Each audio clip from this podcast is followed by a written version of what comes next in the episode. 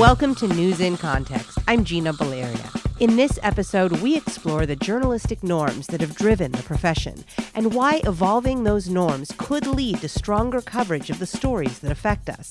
This includes using more inclusive language, seeking sources outside the realm of official authorities, and striving for newsroom diversity. My guest is Dr. Steve Bien-Aimé, assistant professor of journalism at Northern Kentucky University and adjunct instructor at the Poynter Institute. Love to start with what's going on, you know, over the past few days and week. How the media has been using words and phrases. I guess we can talk about its evolution over the past four years, and and then also I'm curious about over the past week. It's an adjustment. President Trump, to say the least, is a very unconventional person if you put him in the realm of politics. As an entertainer, this rhetoric dis- or discourse would be considered somewhat normal. But now you put him in the realm of politics, I think this seems to be out of place. A lot of the issues, I, I think, come from journalistic norms and now modern practice. So, what I mean by journalistic norms is almost a default approach that we take to accepting as unquestioned truth when an authority figure, so it could be a politician, it could be law enforcement, say something, then it happened. Yes, we prioritize authorities or official sources because there's a pathway to them. And we've infused these voices with trust, but we then miss the voices of non official sources who may also have valid and important perspectives. Things like police briefs. There used to be little 150 word stories. So and so was arrested on charges of stealing X, Y, and Z. Well, so and so never got to speak for themselves. So and so's lawyer never was quoted. Um, in the US, you're seeing a lot of newsrooms remove mugshots or, or stop the practice because this is having long term harms on people's right? Especially if you've never been convicted, right? So here you are, oh, so and so stole chickens or accused was accused of stealing chickens, and then never convicted. Right, but that mugshot lives on. Yeah, the mugshot lives on in bringing this to President Trump, he's the president. So this is an office where what is said in, in, in, the speech of the presidency gets taken very seriously and gets to hold a lot of weight. And now when you have someone who might have a very whimsical way of speaking, where perhaps the moment that he's in dictates exactly what he says and what he means, it really hurts that journalistic practice. So the media is uh, trying to reconcile this. Two more things on this issue that I, I think are very important. One is 24 hour media. So 24 hour media needs to keep producing content. And here's a person who's going to be on Twitter more often than I've seen Instagram influencers and, and other people who make a full time job on social media. He's out there always producing content. So I think he's also becoming over amplified because there's of this media landscape. I think the other part is connected to my first uh, comment is this idea of elite theory um, within journalism that we tend to take our news cues and frames from those who have power, whether they're business leaders, politicians, uh, ambassadors, uh, high ranking government officials. What they say gets to set a lot of the agenda. I love looking at this in the classroom setting. We were looking at a, a video about student debt, and they had some kind of Wall Street stock trader or something. And my students, Northern Kentucky has a lot of working class students, Northern Kentucky University, where I teach. And they're looking at this like, huh? This person makes like how much money? And they're telling me about, oh, you just had to save money for three years. And you begin to see this kind of default to the powerful. And this happens a lot in media where, well, he's the president said something, so we have to report on it. Well, why? It's newsworthy. Why? Yes. And as we see more local news deserts with local news outlets closing or having resources cut, that national content is in part being used to fill that gap. There is an over representation in the news of the Beltway, as if the Beltway matters to people outside of the Beltway. Most people I talk to, and I've worked in Los Angeles in journalism. I've taught in Louisiana at LSU and now teach in Northern Kentucky. Not, they're not sitting around like, man, we really care what Fox News said today. We really care what MSNBC did. But if you look at these shows, it's just amplifying the Beltway. And so I think there's an overrepresentation of the president or these types of political issues. In my introductory news writing class, the students were surprised to see horse race journalism. They're like, oh, that's what I see.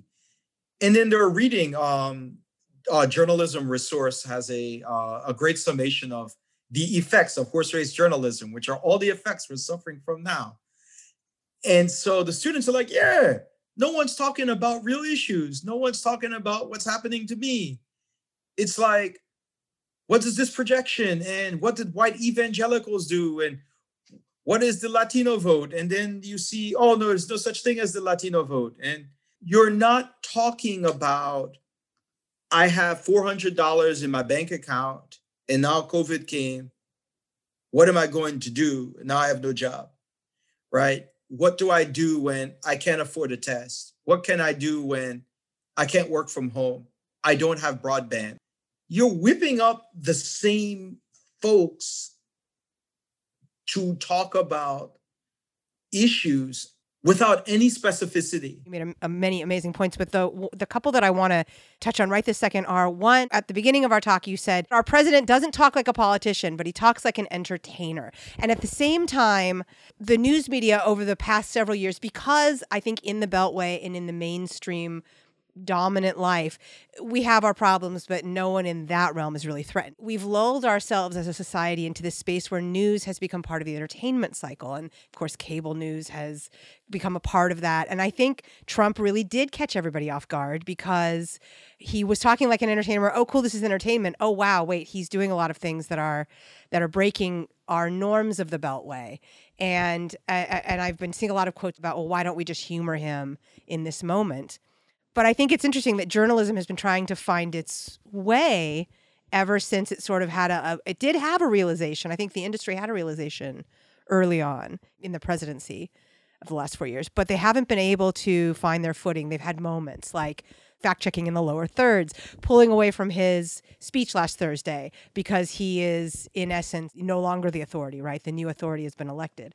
So I think there's there's been moments, but I think overall our industry is still trying to find its way. And I, I think this is a good point uh, to say there are two industries. When I'm looking at some of the salaries of the folks on cable TV, and I'm like, so there's that side of things. And then there is the day to day, the twenty-five to thirty thousand dollar a year, and there are folks making a lot less.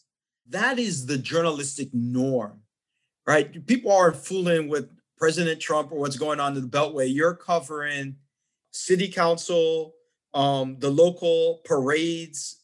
I remember my first uh, freelance journalism gigs for our weekly county paper and taking photos of parades and oh, the town got new police dogs. Take photos of police dogs and that's the real journalism. So I think there's what like forty thousand people work as journalists or something like that.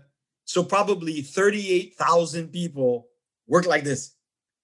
And you got 2,000. So out of that 2,000, you probably got like 100 who are getting banked.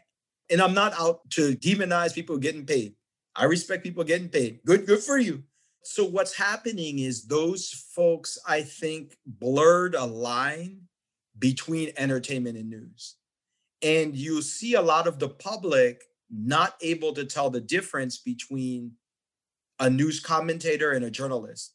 When Anderson Cooper compared President Trump to some kind of obese turtle or some such thing, you can't be on 60 Minutes saying you do serious work and then you're calling someone an obese turtle.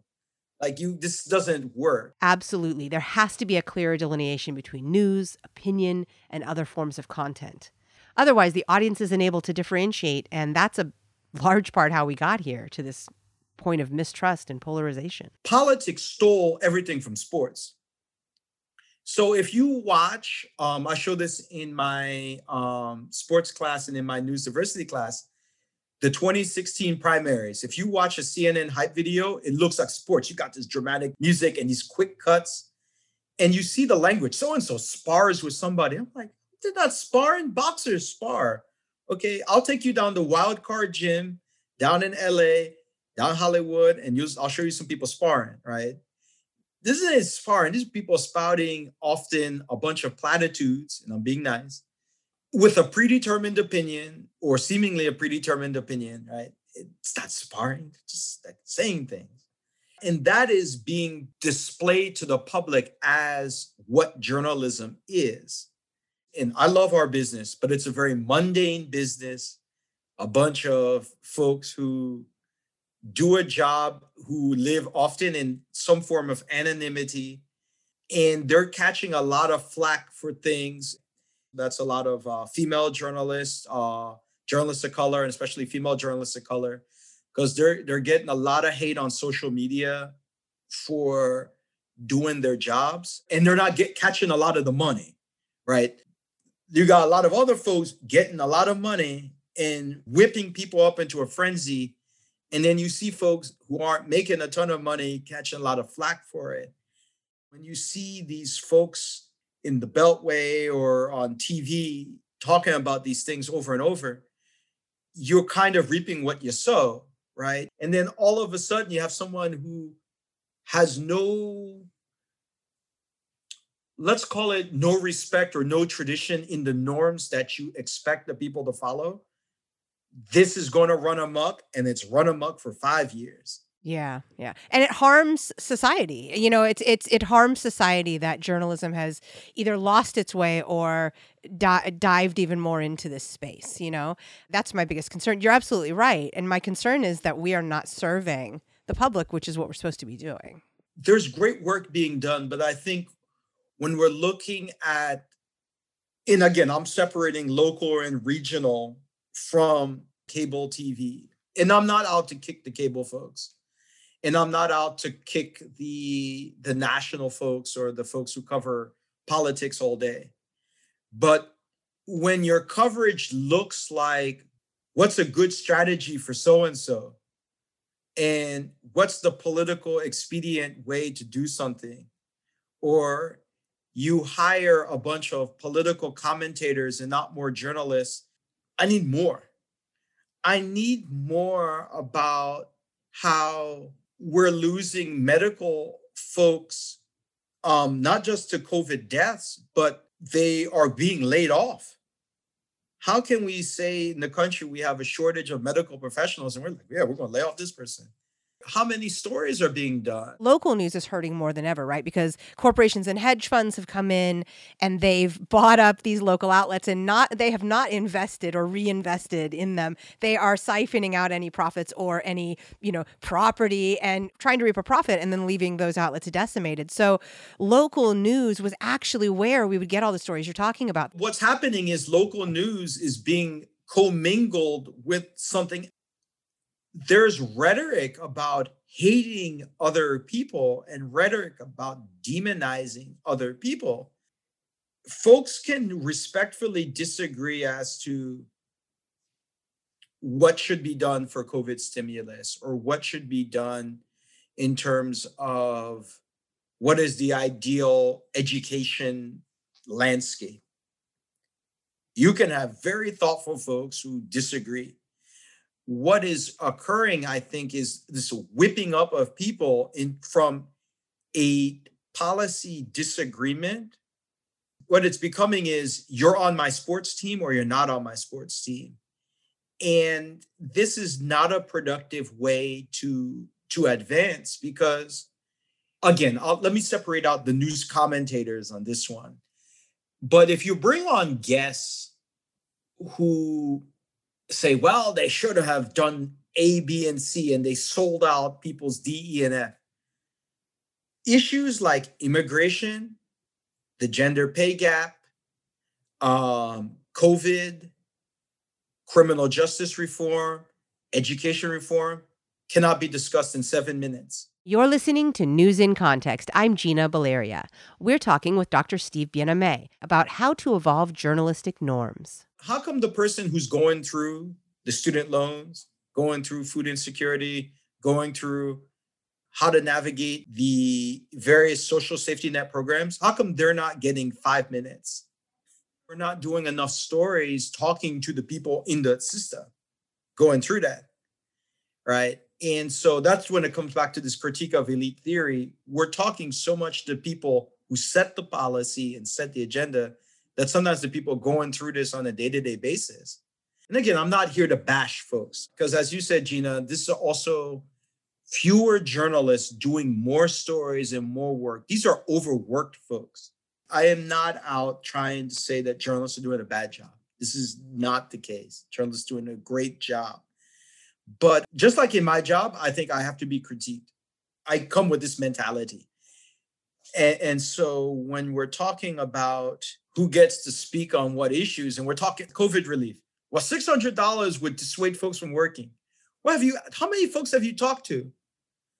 Right? $600 means that you've made, if you got this for the, you made 30,000. And $30,000 is really not a lot of money. When you think of rent, transportation, food, and other bills, $30,000 is not going to get you by, especially here in the Bay Area. Sometimes the people who are talking about the effects of the policy or what the policy should be are not in conversation with the people who are living that and I, I think that's something that we can always take into account. Are we getting those who are going to be living the ramifications of that? So I really appreciate what you're saying and like actually engaging with the community, including the community. I used to work here at KCBS Radio in San Francisco.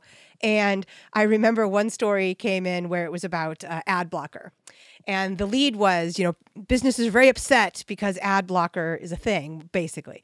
And so I was I was teaching part time at the time, and so I went to my students and I said, "Hey, curious, does this headline resonate with you?" And they're like, nah, man, we love ad block. What do you mean? We're not upset. Yeah, are they talking to you? No, they're not. And they didn't talk with you and they didn't talk about why ad blocker is something people do like. And anyway, yes, it's expanding beyond the authorities on the matter. And so I really do agree with you. So I want to kind of dive in now to the language because I think you're absolutely right about including voices that we're not including. Um, and I kind of want to draw back to your copy editor days how did you approach that work? Because it wasn't just, I mean, it was editing for clean copy, but what else were you looking for with regard to this idea of inclusion and this idea of framing and words that were maybe, you know, framing things in a way that we needed to rethink? You did at times the best you could. So, what I mean by that is if something was in your purview, uh, being a black man, if my parents are immigrants. So if I saw something, I was like, oh, no, no, no, we're, we're not doing this and you would listen to other folks in the newsrooms who had different experiences. I, I learned early in my career having diversity, and this is not just like not a diversity quota, but a holistic range of experiences. People who are from working class, people who are from different regions, um, sexual orientation, ability, and yeah, and yeah. giving a platform or creating a newsroom environment where folks could speak up and and really uh, get you to be educated on things you did not know. Because a lot of folks perceive media mistakes or less than ideal language as people being mean. As you mentioned and, and as uh, supported you on these are now fewer folks doing more stories. So the mistakes that are made are sometimes the lack of perhaps care to language is not done out of malice, but it's like, dude, you're booking through five stories. You got to go. So true. So, how do we deal with this? How do we start to solve that issue? You bring that level of care, but what you want to do now, I, I think, is be involved with as many people as possible. So, uh, talking to folks like uh, Karen Yin at Conscious Style Guide, I'm on the advisory board there reading through guidance from the, the Trans Journalists Association. One of the reasons I do gender research, because I was a man in sports, and how many practices did I participate in that created a an environment that perhaps turned off some readers, but also I could have been more of an ally or perhaps push back on coverage, but I didn't know. I think in the environment we're in today, it's how much work can you do to get yourself not up to speed because you'll never be up to speed. That's why I don't believe in the term wokeness. No one is woke.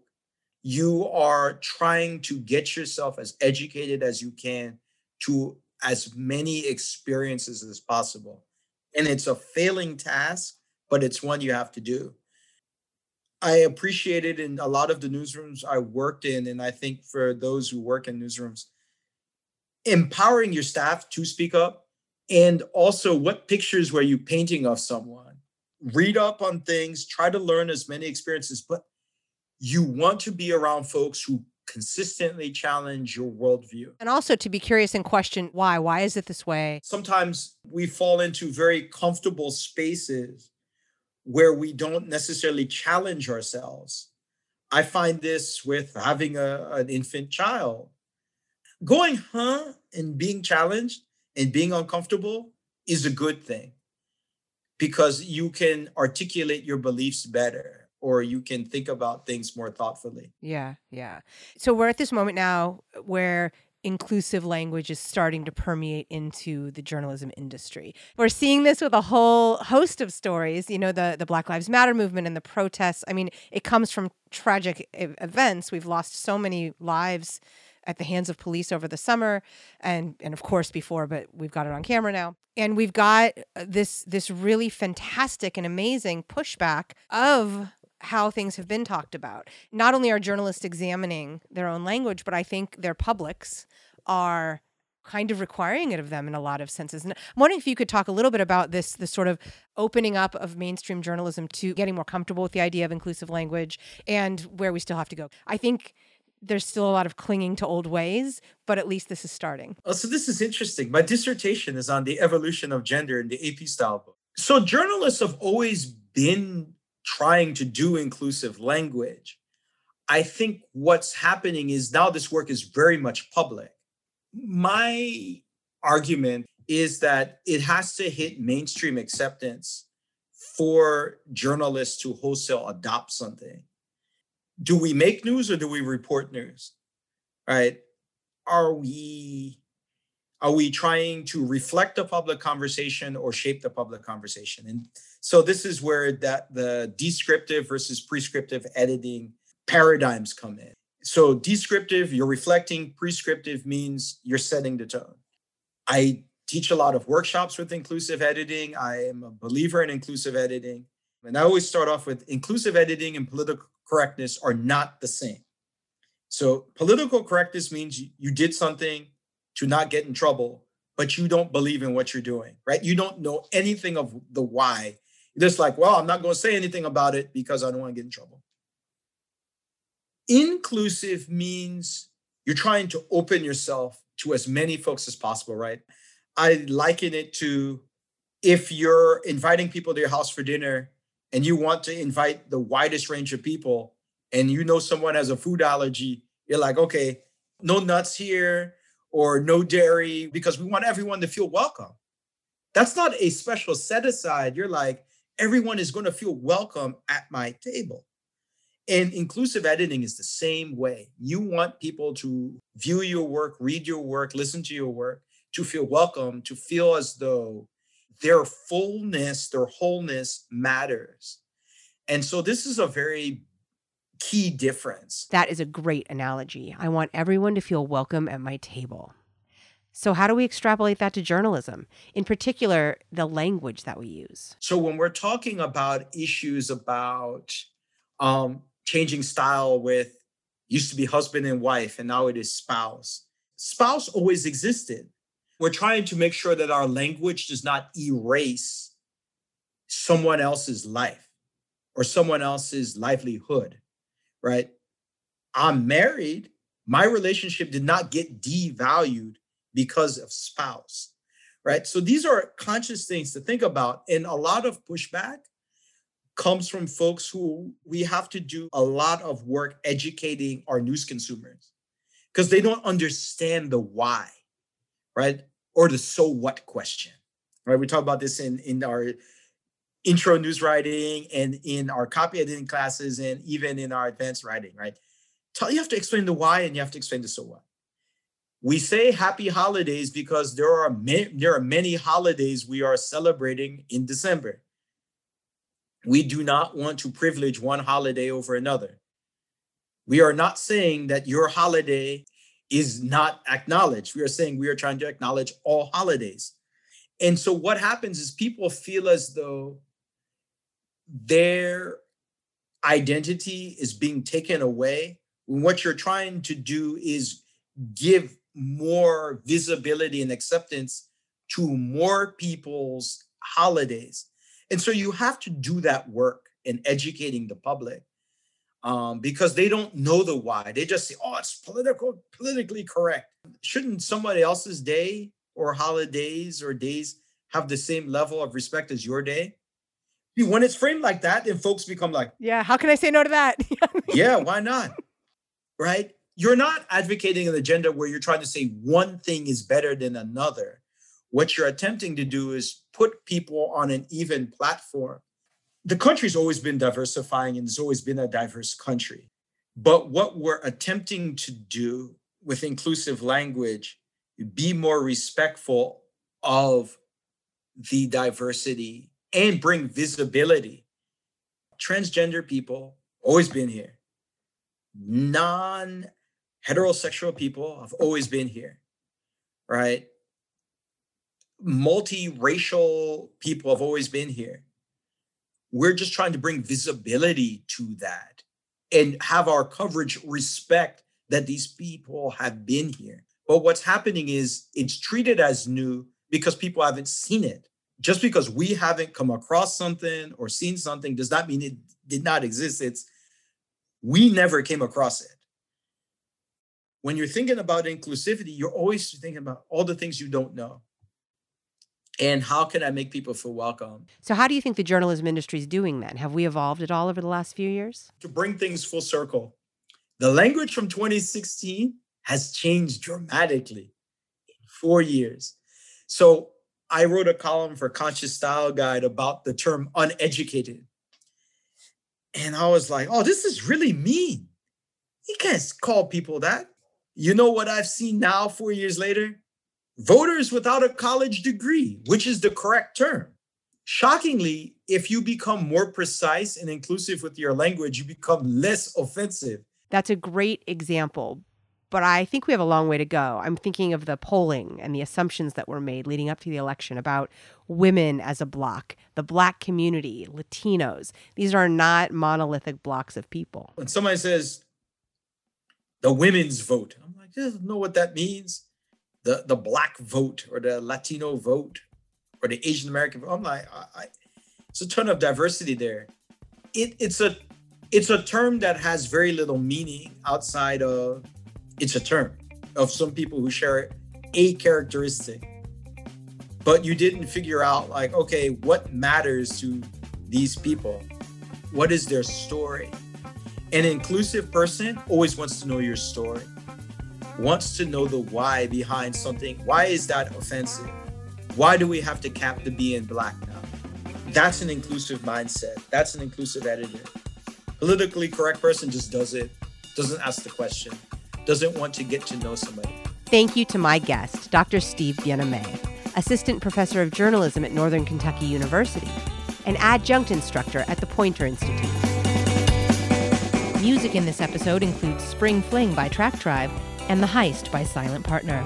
In addition to hearing news in context every Friday at 8:30 a.m. and 6:30 p.m. on KSFP 102.5 in San Francisco, you can hear it on Spotify, Stitcher, Apple Podcasts, iHeartMedia, Google Podcasts, Podbean, YouTube, and PRX. We're also on Facebook and Twitter at News in Context SF and on Instagram at News in Context. And you can find links to all of that at newsincontext.net. I'm Gina Baleria. Thank you for listening.